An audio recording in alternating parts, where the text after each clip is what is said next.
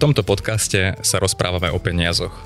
Konečným cieľom ale nie je ich len mať, ale urobiť si vďaka ním život krajším a teda si aj užiť ich míňanie.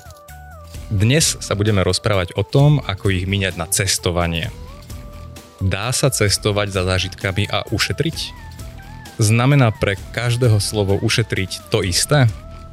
Ako sa dá ušetriť čas? A ako sa dá ušetriť na letenkách, ubytovaní či platbách v zahraničí? Pri dnešnom podcaste na rovinu o peniazoch vás vítá Martin Šafa a o tomto všetkom a aj o mnohom inom sa dnes porozprávame s cestovateľkou, dušou dobrodružkou, ktorá mimo iného prešla pešo za 33 dní 800 kilometrovú púť Camino de Santiago a neskôr pracovala po rôznych miestach sveta ako sprievodca pre cestovnú kanceláriu Bubo Patriciou Mrázkovou. Paťka, vítaj. Ahoj, ďakujem za pozvanie. 800 kilometrov pešo, mm, koľko párov nôh človek musí vystriedať, aby niečo také zvládol? Ja som to zvládla iba s jedným párom a dokonca aj s jedným párom topánok. tak uh, mohli by sme urobiť uh, reklamu značke danej obuvy, uh, určite je špičková. Od, od 16 rokov si brigadovala v Grécku, po maturite si sa odsťahovala do Anglicka, neskôr do Poľska, autostopom si cestovala do Chorvátska, precestovala si väčšiu časť starého kontinentu a mala si možnosť preskúmať juhovýchodnú Áziu, máš skúsenosti s low budget cestovaním, s luxusným cestovaním. Myslím si, že si teda výborná osoba, s ktorou sa na túto tému budeme rozprávať. Si teda ochotná podeliť sa s našimi poslucháčmi a, a, a divakmi o rôzne typy a triky, teda ako, ako ušetriť? Samozrejme, keď to takto zhranieš, tak to znie veľmi dobre.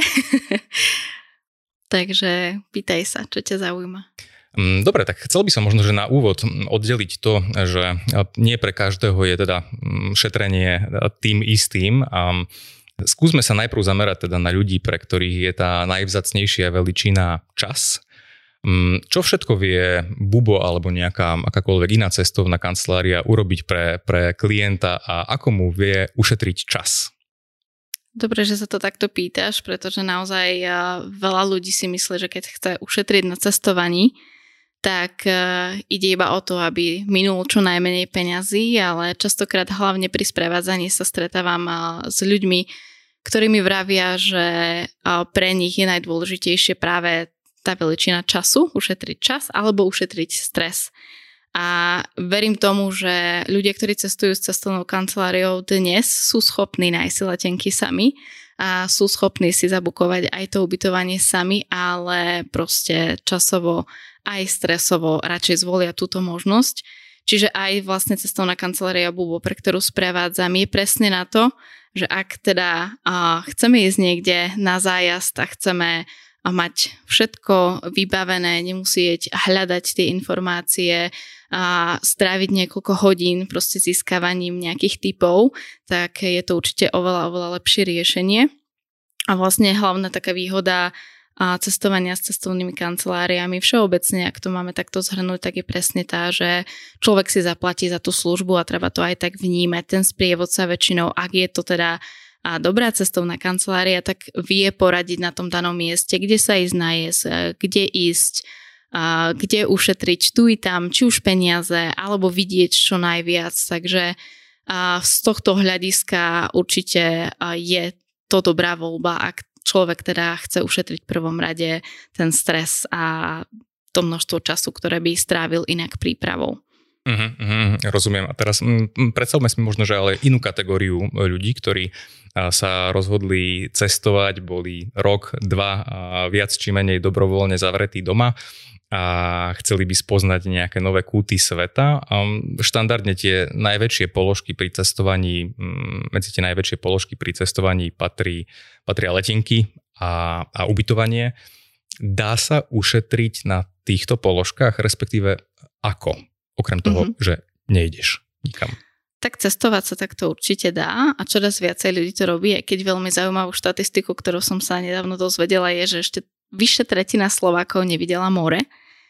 A teraz korona čo spôsobila, tak čo mám vlastne kolegov vo svete, pretože svet sa už stihol pootvárať a väčšina krajín je opäť dostupná, či už teda pre neočkovaných, očkovaných, tie podmienky sú rôzne, je dobre to sledovať, ale ľudia už začali húfne cestovať a po a, tom korona období a, nastal, nastala taká zmena, by sa dalo povedať, že teraz ešte nie je sezóna a kolegovia mi hlásia, že je všade plno, čo mm. cestujú, že to naozaj vyzerá ako keby sezóna už bola v plnom prúde, takže tých ľudí, a čo sa rozhodnú, že idú teda konečne niekam a idú si užiť ten čas a zažiť niečo a kedy, keď nie teraz veľakrát počúvam, tak tých ľudí je čoraz viacej a to spôsobuje zmeny aj s letenkami a s ubytovaním.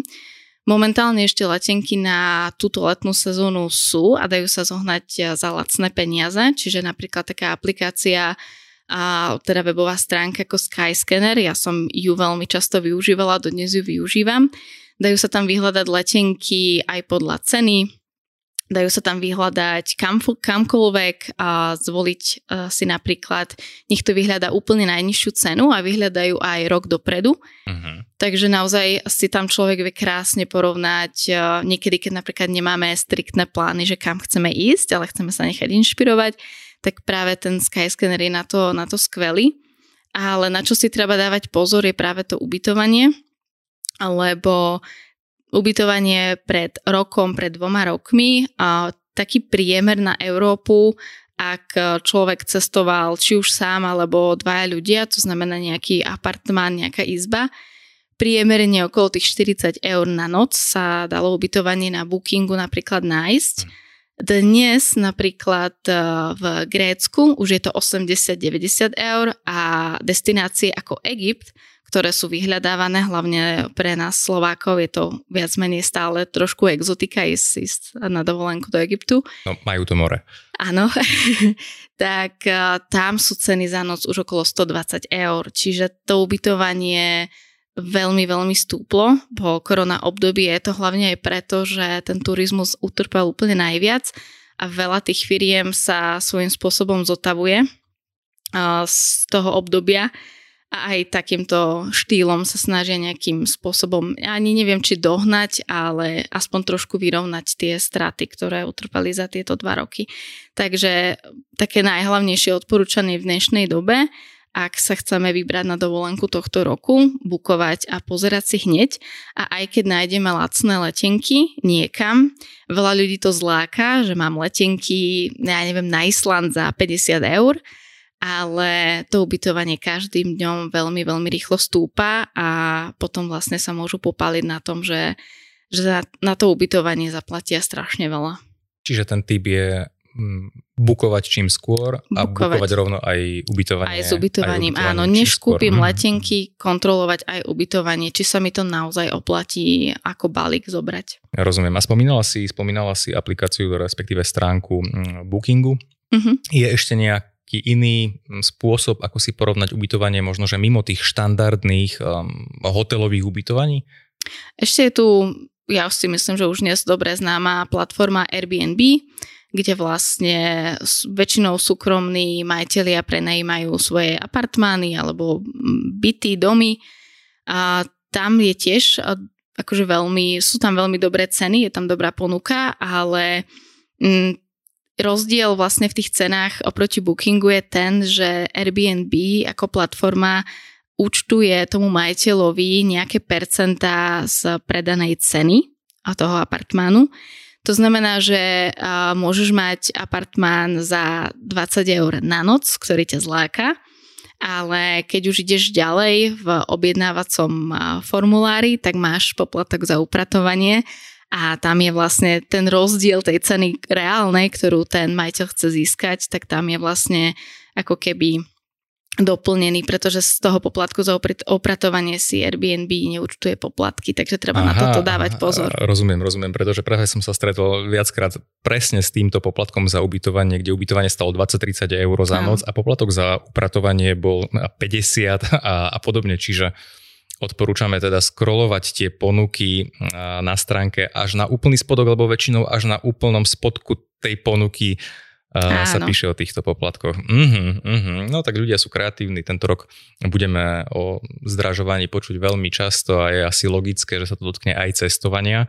Ale aj napriek tomu týmito spôsobmi budú vedieť tí ľudia ušetriť na letenkách cez teda Skyscanner bol ten jeden typ a ubytovanie Airbnb a spomínala si Booking. Booking. Áno, áno. Booking má tiež dobré, dobré programy a na rôzne zľavy a pre ľudí, ktorí si často objednávajú ubytovanie cez Booking, tak má vernostné programy, veľakrát ponúka napríklad raňajky v ubytovaniach e, zadarmo a tak ďalej, takže tam aj tie e, ubytovacie zariadenia, ktoré chcú preraziť a chcú svoje ubytovanie a ukazovať na tých prvých stránkach, tak e, musia dávať nejaké zľavy a vernostné programy, takže na tom sa tam dá tiež ušetriť. Takže vernosť sa oplatí aj pri ubytovaní. ubytovaní.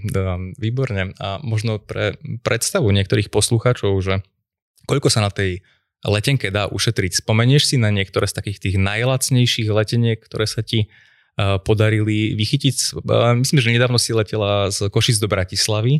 Aha, Košice Viedeň. Košice Viedeň, pardon. Áno, áno, teraz sa otvorila, je to vraj celkom nová linka, tak letenka stála 5 eur. A... Išiel som tam naposledy autom, porovnávam, prepočítavam, nejak mi to nevychádza. Áno, oplatí sa to oveľa viacej než vlak, a takisto, pretože človek ušetrí nielen peniaze, ale aj čas v tomto mm-hmm. prípade ale čo si pamätám, že sa mi známi smiali, bola letenka v Portugalsku z Lisabonu do Porto, čo je vlastne len jedno mesto do druhého, ale tá stala 9 eur. A potom asi také exotickejšie, tak myslím, že Krakov Jordánsko stala 13 eur, čo už je akože dosť dlhá trasa na, na takúto, takúto sumu, ale všeobecne všetky cesty, ktoré som ja podnikala, hlavne aj keď som cestovala solo, tak boli low budget. Proste pre mňa tá suma bola vždy veľmi dôležitá, pretože som potrebovala cestovať každý mesiac a keď človek cestuje každý mesiac niekam na víkend, tak sa snaží ušetriť čo najviac. A ja som tak priemerne za jeden víkend po Európe dávala okolo 200 eur aj so stravou, aj s letenkou, aj s ubytovaním, aj so zmrzlinou a s nejakým, že som si niečo dopriala, nejaký suvenír alebo niečo. Takže všeobecne to bol ten priemer. A to boli naozaj, že Kanárske ostrovy, Čierna hora, Španielsko, Portugalsko, rôzne, rôzne. Mm-hmm. Spomínala si tú letenku Krakov, Krakov, Aman do Jordánska. Mm, pozerám, že je to okolo 3200 kilometrov, tak to sa tým leteckým spoločnostiam asi veľmi nevyplatí, no ale tak hm, čo už uh, rozumiem. Ono s tým lacným cestovaním a s rôznymi hm, akciovými letenkami je často spojená povinnosť eh, baliť sa len do príručnej batožiny. Prosím ťa, ja viem, že ty si toho schopná, aj si písala na túto tému hm, viacero článkov a blogov. A Povedz mi prosím ťa, ako je možné zbaliť sa na viac ako deň do ruksaku? Ja, ja sám mám s týmto, že obrovský problém a žiaľ sa balím spôsobom čo ak mm-hmm. a, a po jednom lete, kde už v lietadle som si teraz začabal pri turbulencii jediné nohavice nápojom, nápojom, tak odtedy nosím minimálne troje a neviem si to absolútne predstaviť, tak skús teda poradiť našim poslucháčom a divákom, ako, ako. Ako sa zbaliť, no. Áno.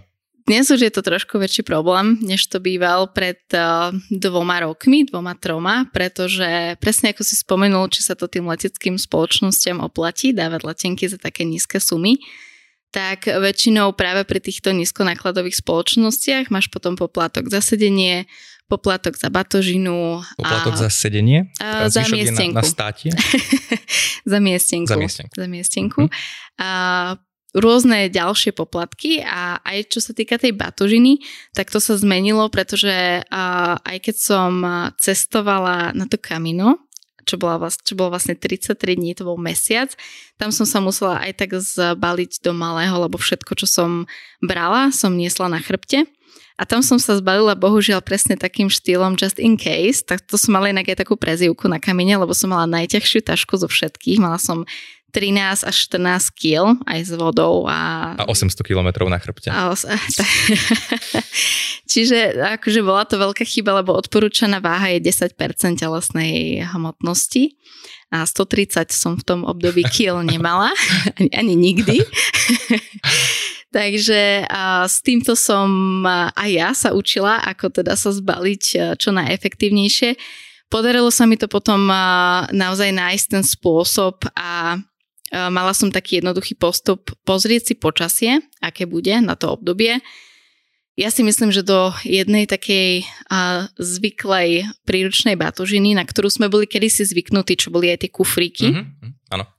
Tak e, úplne v pohode sa dá zbaliť aj na 2-3 týždne, ale človek si to musí premyslieť, pozrieť si počasie, pozrieť si, čo všetko chce vidieť, lebo napríklad na Kanárskych ostrovoch, a, čo som bola pred dvoma rokmi, na ostrove Tenerife, tak v lete tam bolo horúco, čiže človek si berie plážové oblečenie, ale čo je tam sopka, a dá sa na ňu vyšplhať, tak tam je približne okolo nuly a aj v lete, lebo je to, nespomínam si teraz, aká nadmorná výš, na, nadmorská výška, ale... Dva, niečo cez 2000. Určite áno, čiže tam som nemala ani obu, ani bundu a videla som, že teda kvôli tomu, že som sa nepripravila, nezbalila, tak uh, sme nemohli na takýto výlet ísť. Čiže je dobre si urobiť uh, ten prieskum, čo chcem vidieť, aké bude počasie a ja čo doma robím je vyslovene, že si vyťahnem tie troje nohavice napríklad a začnem k ním proste pas, pasovať veci, že čo s čím mi pôjde a to bude prvý deň, to môže byť druhý deň, toto bude do mesta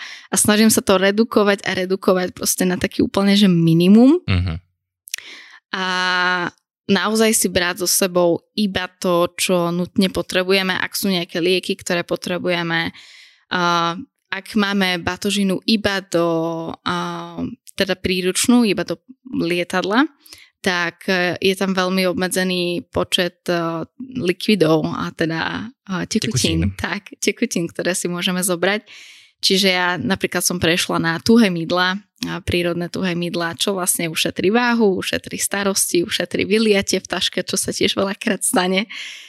Takže naozaj oplatí sa to premyslieť si a potom vlastne jeden trik, čo som sa naučila, už ani neviem odkiaľ, z akého blogu alebo, alebo kde to bolo, tak čo sa týka veci, je o, skvelý tip si ich naskladať na seba do takej, do takej úzkej um, rolky, alebo respektíve na seba do takého úzkeho obdĺžnika a potom ich zrolovať a zatesniť ponožkou. A vlastne vzniknú ti také rolky, tým, že si to premyslíš, čo si chceš kedy obliesť, tak tebe vznikne proste taká ponožková na rolka na každý ponožka. deň. Áno. Aha, rozumiem. Mhm. A takýmto spôsobom jednak a je tam oveľa menej vzduchu medzi tými vecami čiže sú akože tesnejšie, menej sa krčia, to je jedna veľmi dobrá vec. A nie, nie sú také požuhované z tej, z tej tašky potom. A jednak sa tam oveľa viacej zmestí. Čiže ja, keď som cestovala, aj keď to bolo na dva týždne, tak ja som si urobila také malé bomby, ja som to nazývala. A tak som to potom pchala do tej tašky, takže takýmto spôsobom sa dá ušetriť miesto, dá sa pripraviť, čo je ale dneska rozdiel a treba si dávať pozor, že Batožina do lietadla, ktorá je zdarma, je väčšinou vo veľkosti malej cestovnej tašky, tak aby sa zmestila pod sedadlo pred vami. To vlastne píšu, píše už väčšina leteckých uh, nízkonákladových spoločností. Myslím, že to sú rozmery, rozmery približne 40, 20, 15 a do toho sa naozaj, keď človek berie laptop, fotoaparát, tak proste viacej sa mu tam veľakrát nevojde. Čiže tam už človek si musí veľakrát doplatiť, či už je to uh, napríklad Viz a Ryanair majú také, že priority. Uh-huh. Stojí to od čo, 8... Čo to, čo to znamená? Stojí tá služba od 8 do 40 e, libier alebo eur, približne do 50 eur, záleží aký dlhý let, kam.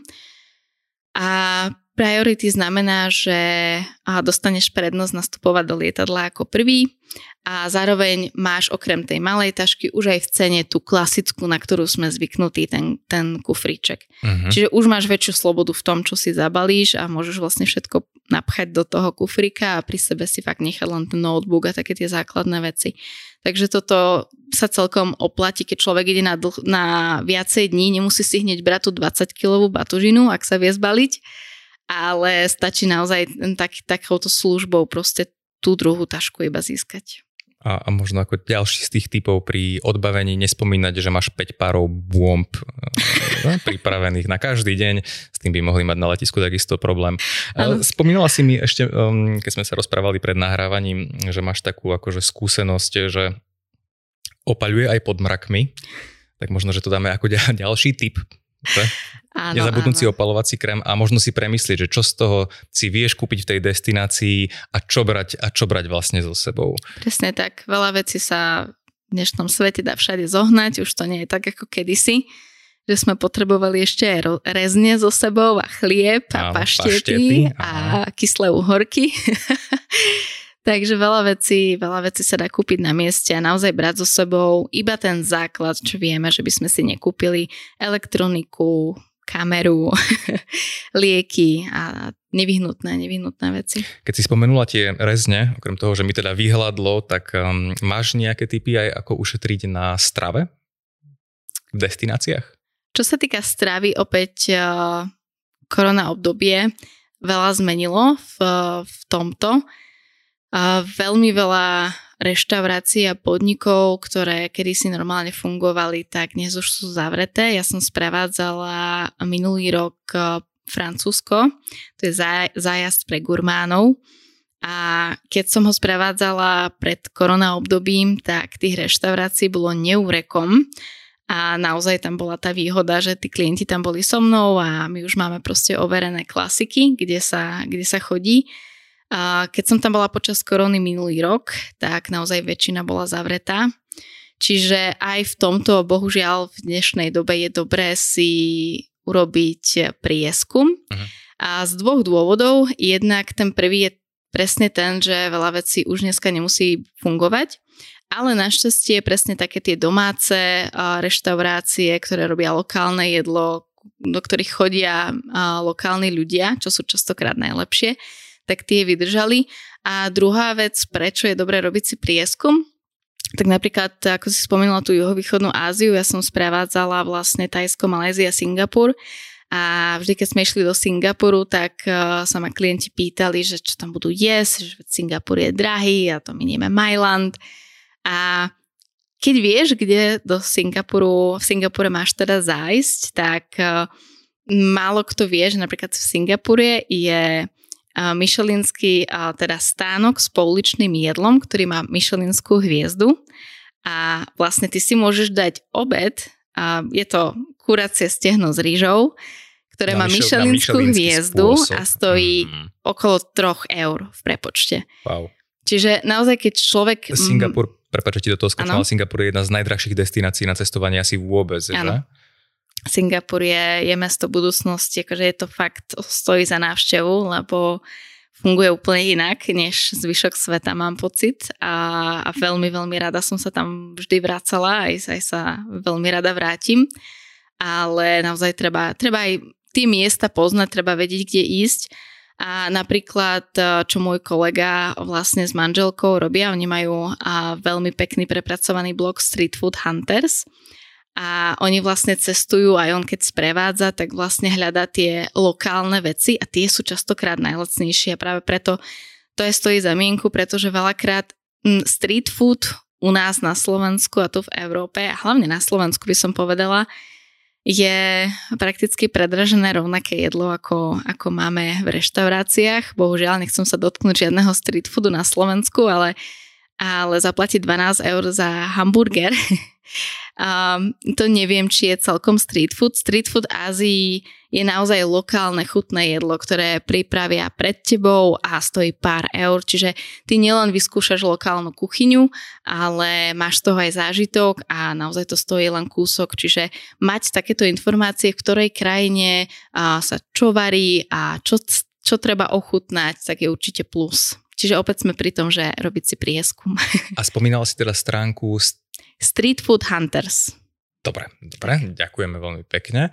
No a zatiaľ sme teda zistili, ako sa dá ušetriť na letenke, na ubytovaní, na strave, ako sa zbaliť do čo najmenšieho, do najmenšej batožiny a tým pádom sme ušetrili veľa peňazí. Máme peniaze, ktoré môžeme míňať na zážitky. A často sa ale stáva, že v daných destináciách sa nedá platiť platobnou kartou a potrebujeme nejakú hotovosť a viem, že toto je veľmi, veľmi, veľmi citlivá téma v každej väčšej svetovej metropole, kde na, na námestiach číhajú ochotní, ochotní páni väčšinou, ktorí vám veľmi radi zamenia peniaze. A na čo by si upozornila, aby si ľudia dávali pozor pri zmene peňazí? No, na týchto pánov určite. Lebo už len to, že tam stoja, tak uh, to znamená, že Majú je to čas? ich náplň práce. Majú čas. Aj to. to baví. A, čo sa týka hotovosti a karty v dnešnom svete, ja si myslím, že už sú to také dva tábory, viac menej a mať hotovosť a aj karty je plus. Ja tým, že som cestovala aj veľakrát pracovne a riešila som finančné záležitosti aj za klientov a mala som pri sebe veľké množstvo peňazí, tak uh, jednak taká poistka pre mňa, ktorá uh, sa mi vyplatila párkrát, je mať viacej kariet. Určite mať nejaké karty so sebou a je lepšie ich mať viacej. My poznáme systémy ako Visa, Mastercard. Žolíkové, sedmové. je ich viacej, čiže nie v každej krajine a každá karta musí fungovať. Čiže na toto je dobre byť pripravený, hlavne keď človek cestuje po Ázii. V Amerike to až taký problém nie je, ale v azijských krajinách určite, v afrických v niektorých tiež. Čiže mať pri sebe viacej kariet aj z toho dôvodu, ak by náhodou mne sa stalo v Tajsku, že som zabudla asi vytiahnuť kartu z bankomatu, už neviem ani čo sa stalo, som bola vyčerpaná zo zájazdu a vlastne prišla som o kartu. Čiže vlastne som bola veľmi rada, že mám ďalšie tri v zálohe. Mm-hmm a vedela som vlastne pokračovať v tom zájazde ďalej, vedela som si rýchlo presunúť tie financie a fungovať. Hotovosť je dobré mať určite, ja by som osobne neodporúčala nosiť so sebou tisíce eur alebo dolárov alebo proste veľmi veľkú hotovosť. Hlavne ak ide o solo cestovateľky, s čím som sa vlastne ja ako solo cestovateľka veľakrát stretla v rôznych hosteloch a kde sa vlastne ženy stiažovali z celého sveta, že ich okradli, takže na toto si fakt dávať pozor. A čo sa týka tej hotovosti, veľa ľudí, veľmi veľa ľudí stále uh, má takú, taký zvyk so sebou brať doláre alebo eurá, napríklad uh, Turecko, Egypt a takéto destinácie, lebo veď ja nemusím meniť, veď viem si to, veď predajú mi to aj za to predajú, ale za oveľa, oveľa drahšiu sumu, ako keby mali miestne, miestne peniaze. Uh, čo je asi takou mojou praktikou, ktorú ja som aj robila vždy, keď som cestovala, je normálne vybrať peniaze z bankomatu. Uh, už v zahraničí, čiže vlastne bankomat vydáva s vlastne aktuálnym kurzom. Uh, v domácej mene. V domácej mene. Možno tam by sme upozornili, že voliť možnosť bez konverzie.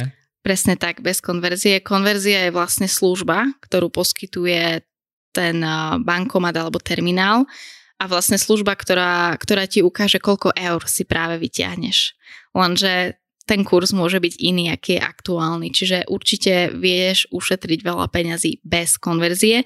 Nevidíš síce hneď, koľko eur si vyťahol a koľko si minul, ale vieš si to pozrieť hneď v internet bankingu, takže určite bez konverzie. No a čo sa týka ešte pri tých kartách, možno je dobré si skontrolovať, aké poplatky má banka, od ktorej máme kartu za výber hotovosti alebo platbu kartou v zahraničí. Bo napríklad niektoré banky majú do nejakého limitu bez poplatku, niektoré majú fixný poplatok, niektorý percentuálny, čiže tiež je dobre si zvážiť, uh, od akej banky mám kartu a koľkokrát budem vyťahovať peniaze a tak ďalej. A prípadne teda mať kartu napríklad aj od Vízy, aj od um, Mastercardu a podobne. Um, čo prenajom vozidiel v zahraničí. Bude mi na to stačiť klasická debetná karta, alebo budem potrebovať kreditnú kartu, prípadne embosovanú, teda tu s tými vystúpenými písmenkami? No pokiaľ ide o embosovanú, tak uh, vraj 99,9% uh, vlastne tých požičovní potrebuje embosovanú kartu, čiže to určite by som si dala záležať na tom, aby bola embosovaná. A pokiaľ ide o kreditné karty, už sa to uh, trošku mení. Nie každá spoločnosť vyžaduje kreditnú kartu. Ja som uh, v tom Francúzsku minulý rok a mala šoferovací zájazd a pokiaľ dobre pamätám, tak mi vzali moju kartu a debetnú, ale treba si vždy čítať podmienky danej spoločnosti, s ktorou, s ktorou vlastne chceme uzavrieť zmluvu mm-hmm. a od ktorej chceme vziať auto, pretože sa to môže líšiť. Vo všeobecnosti, ak máme kreditnú kartu embosovanú, tak nebudeme mať problém. My sa zatiaľ bavíme o scénároch, keď je všetko v poriadku. Tí ľudia, ktorí cestujú, ale vedia, že môže sa stať aj niečo, čo nie je úplne v súlade s našimi plánmi, či už napríklad pri požičaní vozidla alebo pri snahe po polročnom home office vykonávať napríklad nejaký šport v destinácii a podobne. Ja sám som takisto veľmi šikovný človek, pamätám si ešte na strednej škole v roku 2006 zavolali ma hrať basketbal. Párkrát som tú loptu aj chytil, aj hodil na kôž. No a potom som zistil, ako vyzerajú grécké nemocnice a využil som cestovné poistenie. Tak čo si myslíš o týchto dvoch veciach? Poistenie požičaného vozidla a cestovné poistenie. OK, za obidve určite áno. Za mňa teda. Ja si myslím, že každý k tomu pristúpi asi svojho vlastného uváženia, ale napríklad v Jordánsku sme prenajímali auto a bolo poistené určite, pretože sme fakt akože netušili, do čoho všetkého ideme. Ja si vlastne pamätám, že my sme chceli ešte manuál, dali nám tam automatickú prevodovku, tak sme z toho boli v strese, lebo sme nejazdili veľmi automatickou a potom, keď sme prišli do Petry a videli sme tie cesty, že niekde sme mali pocit, že ideme úplne kolmo na, tú, na tej vozovke, tak sme fakt boli radi za, za, za, tú, za ten automat. Ale a, podarilo sa nám dostať defekt na púšti a pri Vadirum, Červenej púšti, čo nám akože záhadne veľmi krásne opravili. Ja to mám aj na videu, oprava trvala asi 5 sekúnd. Ale dúfali sme, že nám to vydrží potom spúšťať cez celé Jordánsko až do Omanu vydržalo. A, ale, ale to poistenie určite, určite stojí, stojí za to. Čo sa týka cestovného poistenia, ja necestujem bez poistenia už len kvôli tomu, aby moja mamka bola v kľude.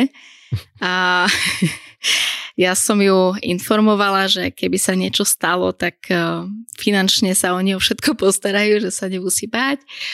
Mm, čo sa týka poistenia, tak e, v rámci sprevádzania sme mali situácie, kedy si klientka zlomila ruku na pláži v Singapure. A ako už sme sa bavili... Si... Čo, čo stojí zdravotníctvo v Singapure? No ja som vtedy, ona mala otvorenú zlomeninu ruky tak ja som s ňou vtedy išla taxikom do nemocnice. Neviem, ak si niekedy pozeral doktora Hausa alebo tieto podobné seriály, tak tá nemocnica vyzerala úplne takisto. Ja si pamätám, tak že... Aj Grécka vyzerala výborne. Ale tam, tam naozaj, akože Grécka fakt vyzerala ano, dobre? Áno, v Atenách, minimálne v Atenách. No, Atenách, OK. OK, tak to mohlo byť fajn, ale, ale akože ja osobne som ešte nevidela tak peknú nemocnicu. Ja si pamätám, že tá klientka tam bola taká bledá a ja s rozžiarenými očami som sa obzerala, že ako to tu všetko funguje, no ale robili jej dve operácie, bola myslím 5 dní v nemocnici a z toho, čo potom sme sa dozvedeli, tak faktúra bola 24 tisíc eur. Čiže naozaj človek chce byť poistený na, na takéto situácie a mal by byť poistený lebo naozaj človek nikdy nevie, čo sa môže stať. A ani tá pani netušila, že sa šmikne v žabkách mm. na schodoch a druhý deň zájazdu. A bola veľmi rada, že má zaplatené poistenie, mala preplatený let až domov, dokonca dostala šoféra vlastne z letiska až k dverám, takže záleží, aké poistenie si človek vyberie, to je jasné, ale myslím si, že hlavne keď no, basketbal neviem, či je rizikový šport, pre koho ako? Ale asi, asi, aj, asi aj áno. Ale ak sa človek vyberá do hôr, alebo na lyže, alebo naozaj um, horolezestvo, hocičo, čo môže byť rizikové, určite si pripoistiť aj športy a tieto veci a čítať si podmienky, lebo môže sa stať, človek si zabudne niečo pripoistiť a potom, potom vlastne na to dopláca finančne.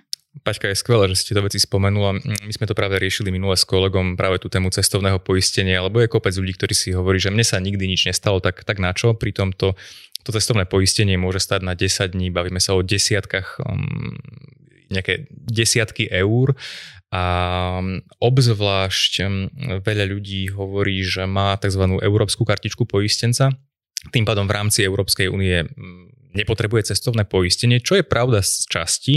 V rámci európskej kartičky cez, e, je, sú kryté e, liečebné náklady v štátnych zariadeniach, čiže ak by sa vám náhodou stal tento prípad, tak len si dávajte pozor, aby ste potom neboli ošetrení v súkromnom zariadení v rámci EÚ. E A obrovský pozor odporúčame dať si najmä pri cestách do Spojených štátov amerických, kde ceny tých lekárskych výkonov sú, sú astronomické a existujú poisťovne, ktoré sú schopné poisťovať tie liečebné náklady do, do niektoré do 100 tisíc eur, niektoré do 350 tisíc, ale sú aj také, ktoré sú schopné do 20 miliónov, konkrétne um, AXA Assistance, respektíve sú poisťovne ako Allianz, respektíve Union, ktoré sú schopné kryť tie liečebné náklady bez obmedzení. Takže dať si pozor určite aj na to, presne ako si povedala, rozhodnúť sa pri tom uzatváraní, či človek bude vykonávať aj nejaké športy, či tam ide za účelom služobnej cesty alebo nejakej dovolenky a a, a všetkým prajeme, aby sa z dovoleniek šťastne vrátili a Dnešným hosťom v podcaste Na rovinu o peniazoch bola Patricia Mrázková. Paťka, ja ti ďakujem veľmi pekne za veľmi konkrétne a skvelé tipy. Rado sa stalo. Prajeme našim posluchačom a divákom, aby si užili leto, aby spoznali kopec zaujímavých krajín a aby čo to aj možno, že ušetrili, či už čas alebo peniaze a nech si, nech si ich potom užijú na, na zážitky. A ďakujeme našim poslucháčom, rovnako aj divákom. A táto časť podcastu bola sponzorovaná spoločnosťou ProSite Slovensko a my sa už teraz tešíme na ďalšie časti. Ak máte akékoľvek návrhy na témy, ak vás budú prípadne zaujímať akékoľvek stránky, o ktorých sme dneska rozprávali, tak ich nájdete pod týmto videom, respektíve pod podcastom a prajeme vám teda krásne leto a šťastný návrat domov. Ďakujem aj ja. Ďakujem ešte za návštevu. Krásny deň.